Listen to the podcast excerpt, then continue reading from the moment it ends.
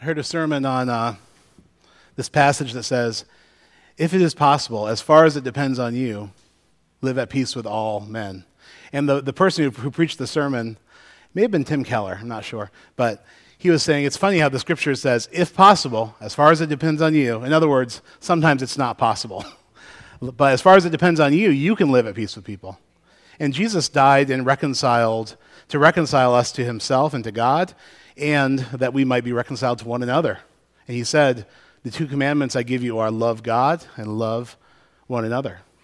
Uh, and he's given us the power to do that. So I just love the emphasis in the Bible on this reconciliation and hearing stories of the struggle that it really is uh, for, for many, all of us really. Um, but we have Jesus, the author and perfecter of our faith, who's blazed this amazing act of love and forgiveness on the cross and said, You go and do likewise. It's an amazing thing.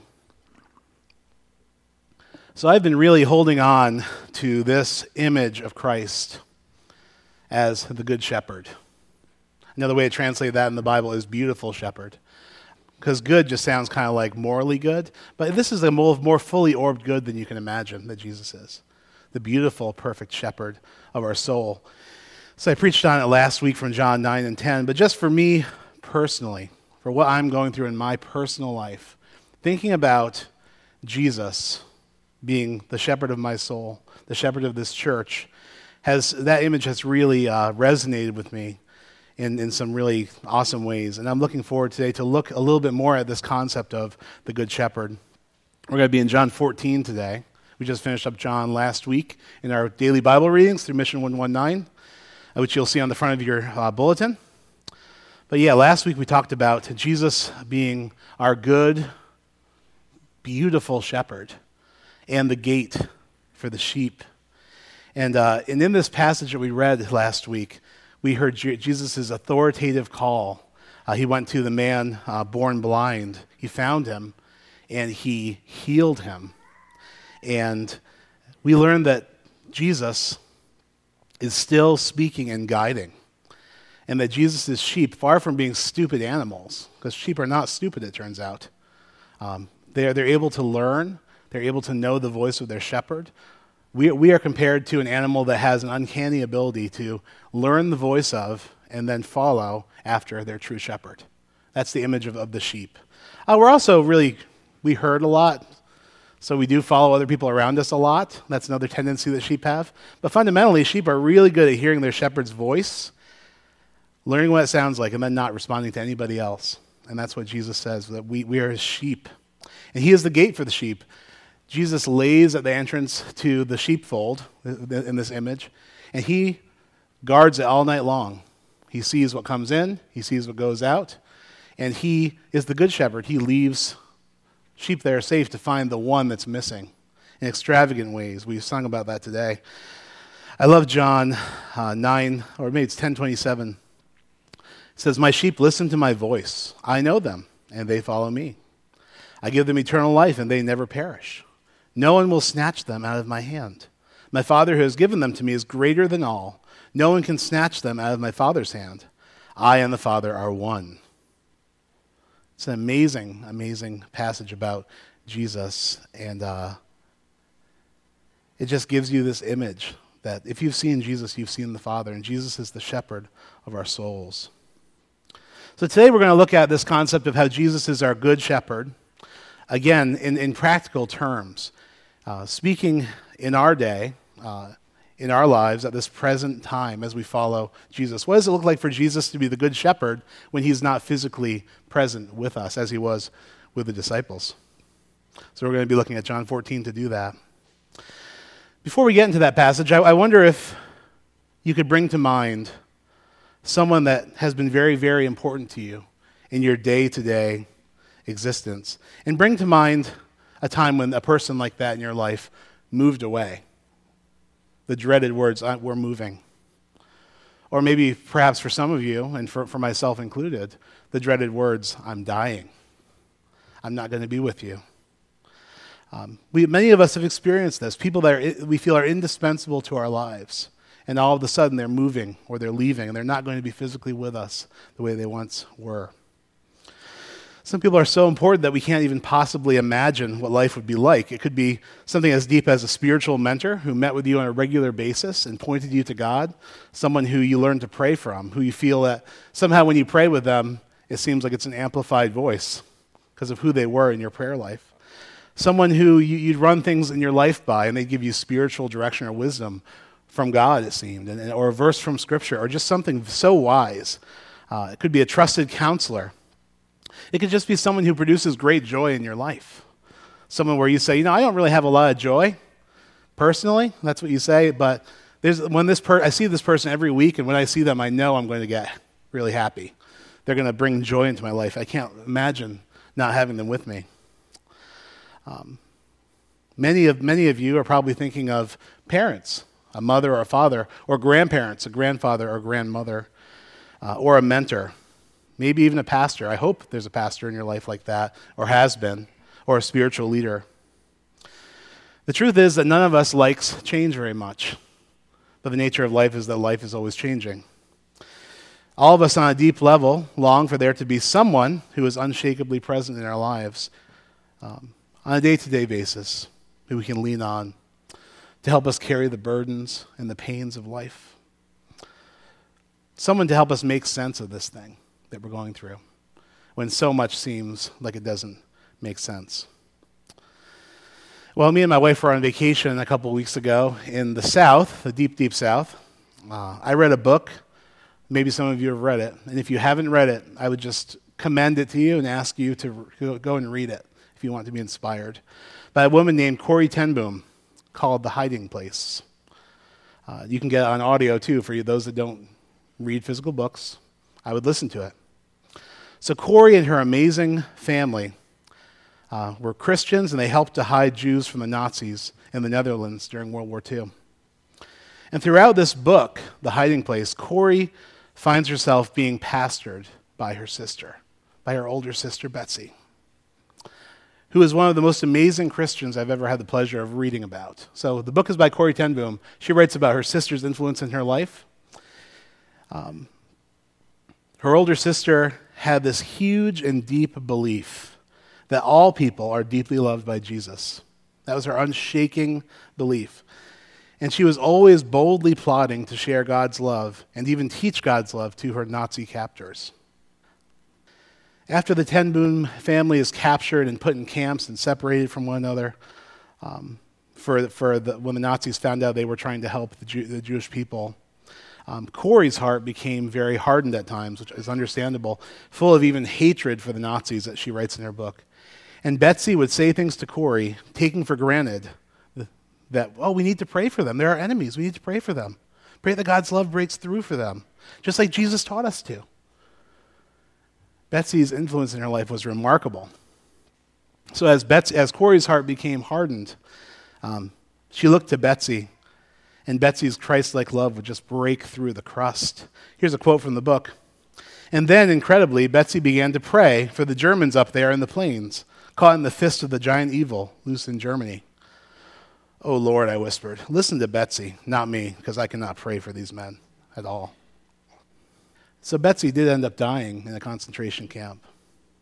But before she died, she had this vision from God. She had a dream, actually, um, from God that she shared with her sister about what her and Corrie would do once they were released from prison. Betsy always maintained this amazing teachable spirit uh, to learn life lessons in extremely difficult situations in the camps um, with the help of the Good Shepherd. And she, and she always said to Corrie, when we're released, we've learned these hard lessons about God's love. We're going to teach everybody about the love of God.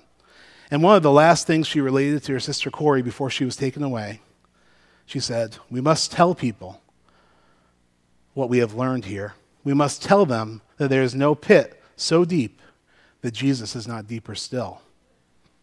They will listen to us, Corrie, because we have been there. Talk about amazing. Talk about inspiring. Read this book. Let's end the sermon. Go home and read this book. I think you can see from these quotations and stories why I have lately been telling my friends that my greatest spiritual mentor and pastor is Betsy ten Boom, a person who lived long ago, who didn't write any books, But she is Christ in this story. Talk about embodying the mission of Jesus. This little side character who died at the hands of the Nazis was such an inspiration to her sister, who survived mercifully, that Corrie fully embodied the vision that Betsy had to teach about the love of God after she was released. She ended up teaching that Jesus' love is deeper still than the most evil thing in the world, deeper than hatred, and that at the cross, we see deeper than the power of death itself. And she taught that. And Corrie went on to embody her sister's spirit and mission with her many books and ministries, and it's a testament to the ministry she took up after her sister had left. The embodiment of mission, direct transmission of the mission. This is what Jesus is working to do in John 14 as he's preparing his disciples to leave. His disciples looked at him just the way that Corrie looked at her sister Betsy. He was the master. He was the one that had the right attitude at the right time when, she could, when they couldn't even fathom what, what's he doing. Just like Betsy was about to leave Corrie, in John 14, Jesus was about to leave his disciples and go to the cross, which was his ultimate destination in his earthly mission. And these people who had been with him for three plus years are just deeply troubled. The way that you would be troubled when, some, when you find out that someone is leaving you that's very influential in your life that you can't picture living without.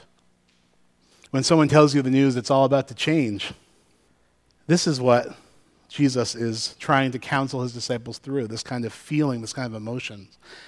And the disciples have been watching Jesus for years, healing the sick, giving salvation to sinners, people that society said, nope, they're no good, leave them alone. He went out to those people, the Good Shepherd. They'd watch him perform miracles that attested to who he was. They'd watched him transform lives, uh, making people who were far away from God in their own eyes and in the eyes of society into his closest inner circle disciples. Perhaps most amazingly to the disciples, this man who had confounded all the smartest religious teachers of his day with his teaching, this master of philosophy and theology and truth that they always looked to and said, Yeah, the way he said, good job, Jesus he was going. They're going to be all alone. Though none of us have walked for three years with Jesus in his physical body like these disciples did, I've often had the fantasy, and I'll bet that if you've been following Christ for a while, you've had this fantasy as well. If only Jesus was with us. You ever think that to yourself? That'd be nice. Have the man with us. It would make life so much easier. He would explain things to us that we didn't get.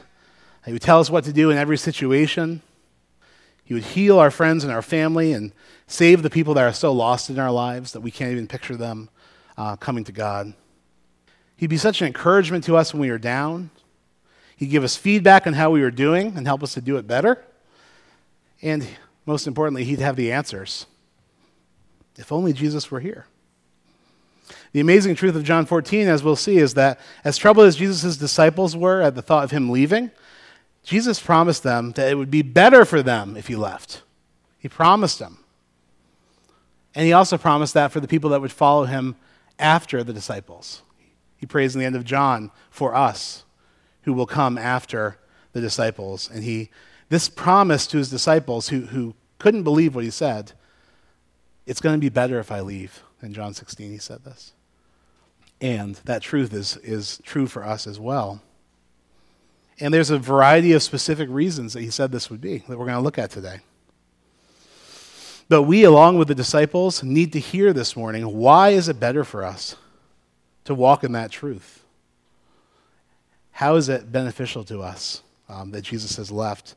And what does that look like for us as disciples of Jesus today? What does it look like to have an internalized good shepherd, a spiritual presence of Jesus Christ within you, as opposed to outside of you? Let's read John 14, 1 to 11. Jesus comforts his disciples. Do not let your hearts be troubled. Trust in God. Trust also in me. In my Father's house are many rooms. If it were not so, I would have told you. I am going there to prepare a place for you. And if I go and prepare a place for you, I will come back and take you to be with me, that you also may be where I am. You know the way to the place where I am going. Thomas said to him, Lord, we don't know where you are going, so how can we know the way? And Jesus answered, I am the way, and the truth, and the life. No one comes to the Father except through me. If you really knew me, you would know my Father as well. From now on, you do know him and have seen him. Philip said, Lord, show us the Father. That will be enough for us. Jesus answered, Don't you know me, Philip? Even after I've been among you for such a long time? Anyone who has seen me has seen the Father. How can you say, Show us the Father? Don't you believe that I am in the Father and that the Father is in me? The words I say to you are not just my own. Rather, it is the Father living in me who is doing his work. Believe me when I say that I am in the Father and the Father is in me, or at least believe on the evidence of the miracles themselves. First of all, it's better that Jesus left the disciples rather than staying with them, this, this passage says because Jesus was going to prepare a place for them, a dwelling place for his followers. And the way to get to that dwelling place is through Jesus himself. I am the way, the truth, and the life.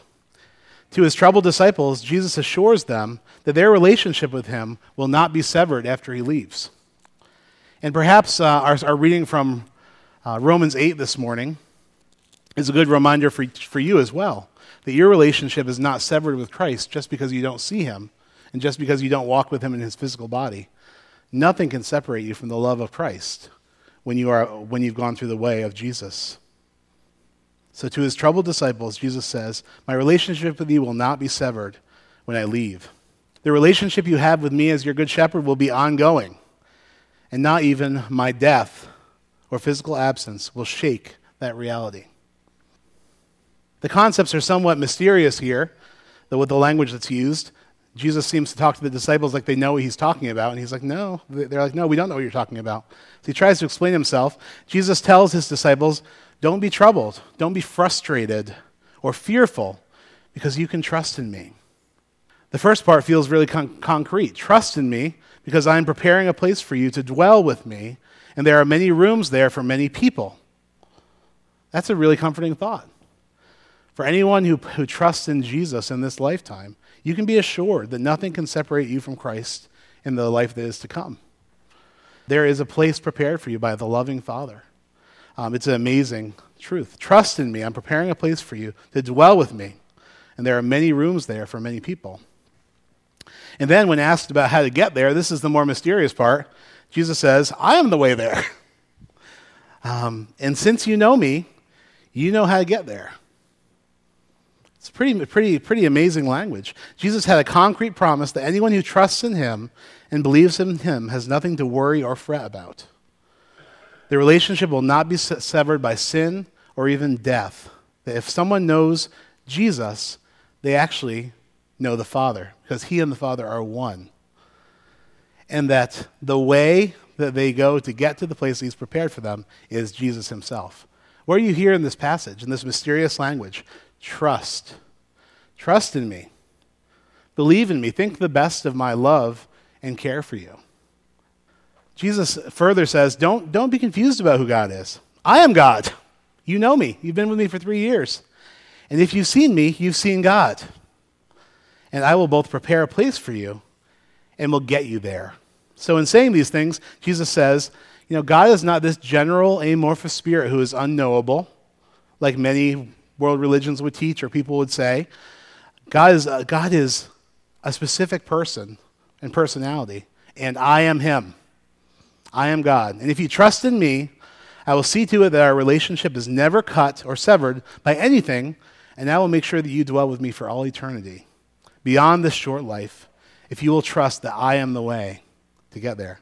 So, the first bit of good news Jesus gives as to why it will be better when he leaves is that the relationship with him cannot be severed. But in fact, if the disciples keep trusting in Jesus, if we keep trusting in Jesus, the disciples will both know specifically who God is, Jesus Christ, and also dwell with God forever, with Jesus taking care of all of the travel arrangements. That's what it says to me. And we likewise are challenged to trust in Jesus this morning completely. Jesus is the way. No one comes to the Father but through him. And he and the Father are one. And you can trust him. And if you trust in him, there's a place prepared for you. In so many words, Jesus encourages us, encourages his disciples. Hey, you, you seem to have some trust in God. Trust also in me. You know? John 14, 12 uh, to 21, we'll read. I tell you the truth anyone who has faith in me will do what I have been doing. He will do even greater things than these because I am going to the Father. And I will do whatever you ask in my name, so that the Son may bring glory to the Father. You may ask me for anything in my name, and I will do it for it, and I will do it. If you love me, you will obey what I command. And I will ask the Father, and he will give you another counselor to be with you forever, the Spirit of truth. The world cannot accept him because it neither sees him nor knows him, but you know him, for he lives with you and will be in you. I will not leave you as orphans. I will come to you. Before long, the world will not see me anymore, but you will see me. Because I live, you also will live. On that day, you will realize that I am in the Father, and you are in me, and I am in you. Whoever has my commands and obeys them, he is the one who loves me. He who loves me will be loved by my Father, and I too will love him and show myself to him. So here we see Jesus, Jesus saying, Oh, by the way, I'm also the Holy Spirit. And, and the Holy Spirit is God. And, and the Spirit is in me, and it will be with, in you. And you've been with me, so you know the Spirit. You, you get where this is going. This is mysterious language. But this is an amazing uh, encouragement from Jesus to trust in God. Just like Corrie ten Boom embodied her sister Betsy's mission and vision, and really fully established the work that Betsy had in her heart to do. You know, the reason Jesus gives as to why it's better for him to leave is that the disciples will then embody his earthly mission. They will enflesh Jesus Christ himself. His spirit will be in them, they will be in him, and he is in the Father. What an invitation. Just like Betsy in, in fleshed and, and fleshed out uh, the love forgiveness and an essential nature of Jesus Christ through his spirit within her. You know, that's what, that's what Jesus is trying to do here. It's better for him to leave because if he leaves, he will actually not be leaving. He'll be going in, into their life, becoming a spiritual presence that's with them every day, that can be cultivated. If Jesus stuck around, the disciples, just like us, would always be deferring to him looking to him. What do we do? What do we do? If Jesus' followers will believe and trust in Jesus, this passage says they will do greater works than Jesus did, which is a stupendous thing to say. It really is. And what does he mean? He means more people who have my spirit within them will be doing the very things I'm doing, and it's going to be multiplied across the, the face of the earth. We call it the body of Christ. We call church the body of Christ. It's because it's a bunch of normal people who Jesus saved and then filled with his spirit to continue doing the works that Jesus did. It's better that he left because the church has been do, able to do greater works than Jesus, hear me out, because there's more of us doing them over these ages. So it sounds almost like something you'd be scared to write if it weren't in the Bible. But that's what the Bible says. Um, edgy stuff here. In fact, parts of this you feel you could have read out of some kind of weird spiritual book, but it's, it's in the Bible. It's, it's, it is a bit mysterious, but it is, it's, very, it's clear enough what it means. So if, if, if, um, if Jesus had stuck around, I'm sure the disciples would have constantly been deferring to him, looking to him, expecting him to do something. But he says that they will continue doing the same works of God to shepherd people, to seek and save people, to heal the sick, and just continue establishing the work that Jesus did on the earth. Jesus promises that whatever works these people, his disciples, will do in his name, he will help them to do. He will give them what they ask for in prayer because he's still with them. That's the big surprise. Jesus is not actually leaving them as orphans, but instead, Jesus' spirit is going to live within every follower of Jesus from that day forward as an inner spiritual presence. So, bringing it back to the beginning, instead of having the man Jesus to walk around with, who would explain everything to them, who would tell them what to do or not to do in various difficult situations, who would heal friends and family and save lost people, who would encourage them with just the right words at just the right time, who would have answers to all of their hard questions, who would give them continual feedback as they journeyed. Instead of this, the disciples would now embody Jesus by walking as Jesus did with his spirit within them. By the way, doing all of those things that Jesus did for them internally.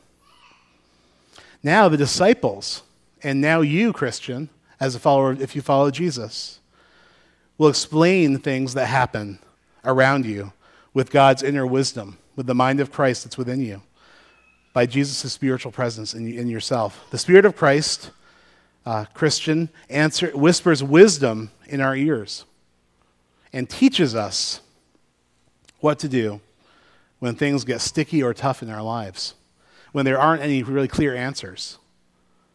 The Spirit will give us wisdom if we will cultivate it. We and the disciples after Jesus can boldly trust in Jesus and touch the sick and heal them in Jesus' name.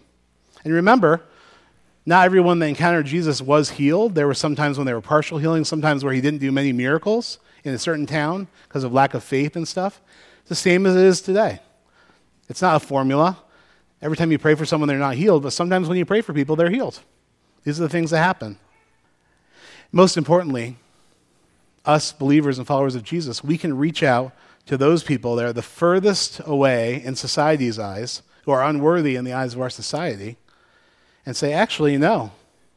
God loves every person, everyone has equal value in Christ, and there's no one who is beyond the love of Jesus. We can be that enfleshed, incarnated presence of Jesus, like Betsy ten Boom was, um, in very tr- difficult situations, because we have the Good Shepherd living within us. The Good Shepherd. So instead of spectating now, we can follow the Good Shepherd's voice. And the people that were now following in obedience to Christ would now embody Jesus for others. And the Bible says in John 20 that the church is, is especially blessed if they believe this truth and take it on as their personal mission. Remember, Thomas said, I need to touch your wounds to see if you are really Jesus. And he said to Thomas, Blessed are those who believe but have not seen. So you haven't seen Jesus in the flesh as a, as a human being. Jesus says, Blessed are you who take this truth and run with it, who've never seen me in the flesh. Blessed are you who believe the Spirit to be within you, and then seeks to understand and hear what Jesus says and follow him. And we believe something really, really wild, inspiring mystery and awe and wonder. As followers of Christ, we believe that we have been invited to join in with God fully. And if we trust in Jesus as the way and obey the commands of Christ to love God and love others with an open and soft heart, that we, we ourselves will be weaving in and out of the relationship that is in the Godhead. That, that just as Jesus is in God and God is in us and we are in Jesus and all this beautiful dance and maneuver and the ways God is trying to, to bring his love into our communities, to reach out to people that are far off, to continue the mission of Jesus, we are invited into that amazing and vital work. Let's read on. Actually, we'll, we'll backtrack to, to verse 20. On that day, you will realize that I am in the Father, and you are in me, and I am in you. Whoever has my commands and obeys them, he is the one who loves me. He who loves me will be loved by my Father, and I too will love him and show myself to him. Then Judas, not Judas Iscariot, said, But Lord, why do you intend to show yourself to us and not to the world? Jesus replied, If anyone loves me, he will obey my teaching. My Father will love him, and we will come to him and make our home with him. We will tabernacle with him. He who does not love me will not obey my teaching. These words you hear are not my own, they belong to the Father who sent me. All this I have spoken while still with you, but the counselor, the Holy Spirit, whom the Father will send in my name, will teach you all things, will remind you of everything I have said to you.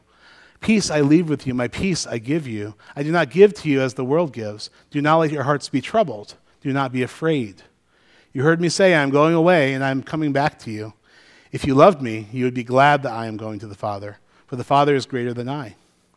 I have told you now before it happens, so that when it does happen, you will believe. I will not speak with you much longer, for the prince of this world is coming. He has no hold on me, but the world must learn that I love the Father and that I do exactly what my Father has commanded me. Come now, let us leave.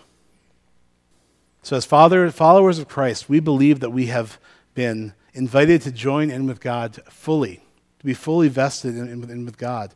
That if we trust in Jesus as the way, obey, obey the, the law of love, to love God with all of our hearts, to love our neighbor as ourselves, to pray for our enemies, to forgive those who persecute us, as we embody Jesus, just like, just like Betsie ten Boom did, with an open and soft heart, that we will just begin weaving in and out of this relationship that God shares within himself in the Trinity. Father, Son, and Holy Spirit, three in one. On that day, it says, Jesus says, we will realize that Jesus is in the Father, that we are in Jesus, and that Jesus is in us. And what day is he talking about? On the day that the Helper, the Advocate, the Holy Spirit of Christ comes to dwell within us. That's when we'll realize that we're all wrapped up in this. And Jesus boldly says that anyone who loves him and obeys his teaching will be loved by Jesus, and because Jesus is God, loved by the Father. If we will love God and love others sacrificially, as Jesus did, God will make his home in us. The Spirit of God will be within us, teaching us all things, advocating for us, reminding us, us of all the things Jesus taught, bringing peace bringing help, even bringing timely words of wisdom and knowledge that we desperately need in our lives. Because life is not easy, and not all of the answers are always completely clear.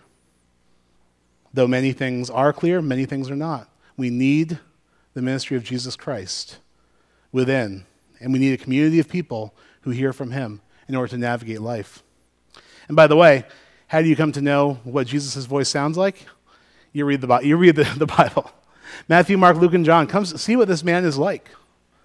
If you've given up on faith kind of secretly and you're just kind of like going through the motions, oh, going to church, and here we go again, Noah's Ark, and you know this and this, and I don't know if I believe. Look at Jesus and work your way backwards.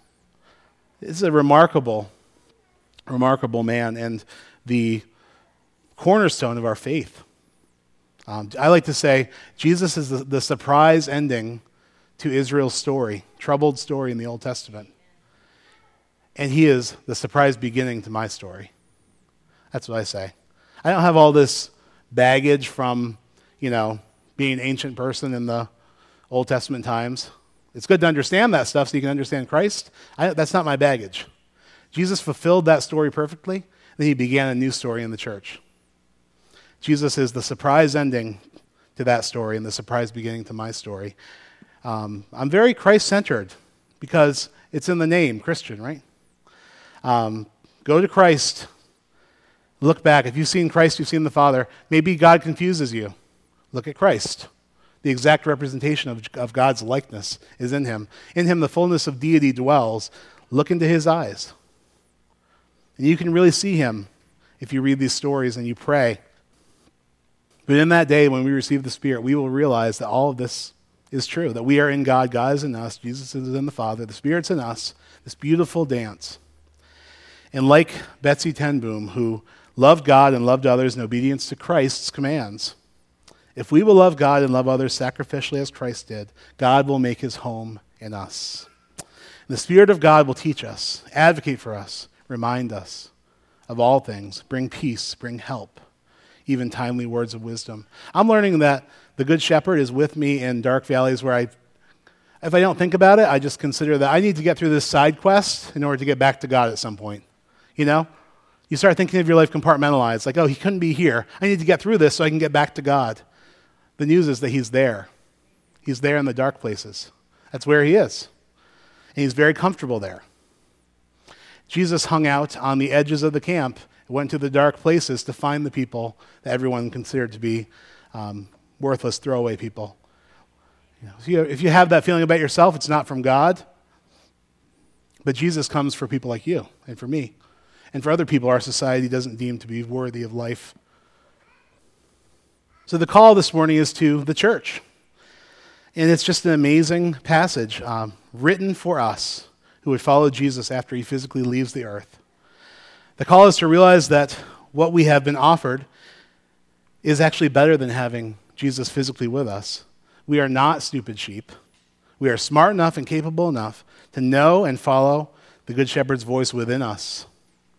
To obey Jesus by following the law of love, loving God and loving others, and to boldly step out to embody Christ's mission for the world as assistant shepherds, under shepherds, um, seeking and saving those who are lost and overlooked by society, advocating for those who cannot advocate for themselves, offering healing prayer for the sick, sharing the good news that God has not left us as orphans, and that there are many rooms in God's house for many people to fill um, if they will realize that Jesus himself is the way.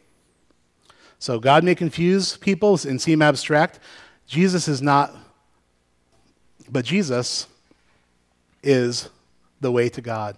And when you've looked into Jesus' eyes and seen him, you can look back and understand God in a way that no one has in previous uh, generations before Christ came.